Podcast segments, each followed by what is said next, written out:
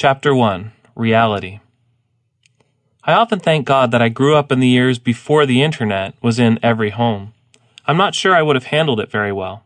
It's not like I'm ancient either, but my 34 years do mean that I was born and raised in a different world. It is difficult to quantify or even qualify how the world has changed since the web tied us all together into this strange and elaborate network of bits and bytes. But I do know that nearly every area of life has been touched by it. We do not have the old world plus the internet. We have a whole new world. Even something as human as sex has been radically altered by this digital reality.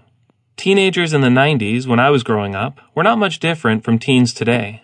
We wanted the same things. We just had to work a little harder to get some of them. If we wanted to see pornography, and we did, the process usually involved at least two kids working in tandem. One would distract a shopkeeper, while the other tried to steal a magazine from the rack at the back of the store. The appointed thief would have to pick up the magazine silently, shove it down his pants, and walk out of the store without being spotted.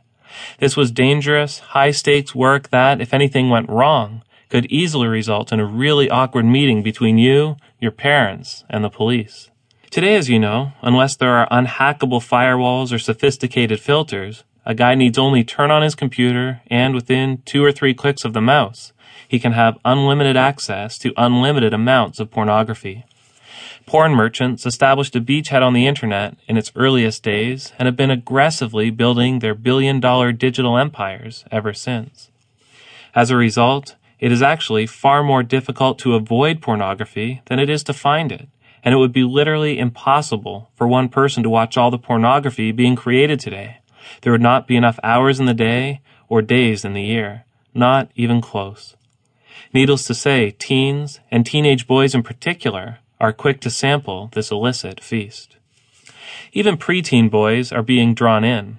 From the first awakenings of sexuality, many preteens are inundated with pornography. These are not the images of coyly posed naked women that were common a couple of generations ago, but hardcore images that are often crude, base, and degrading.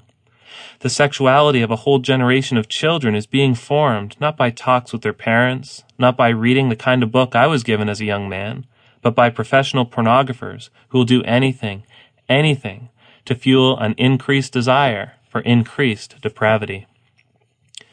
You don't need to be a conservative Christian to be deeply troubled by all this. A short time ago, I read an article by a woman who considered herself a feminist she insisted that she enjoyed sleeping with men and thought little of sleeping with a continual succession of men. Yet she shared what for her was a growing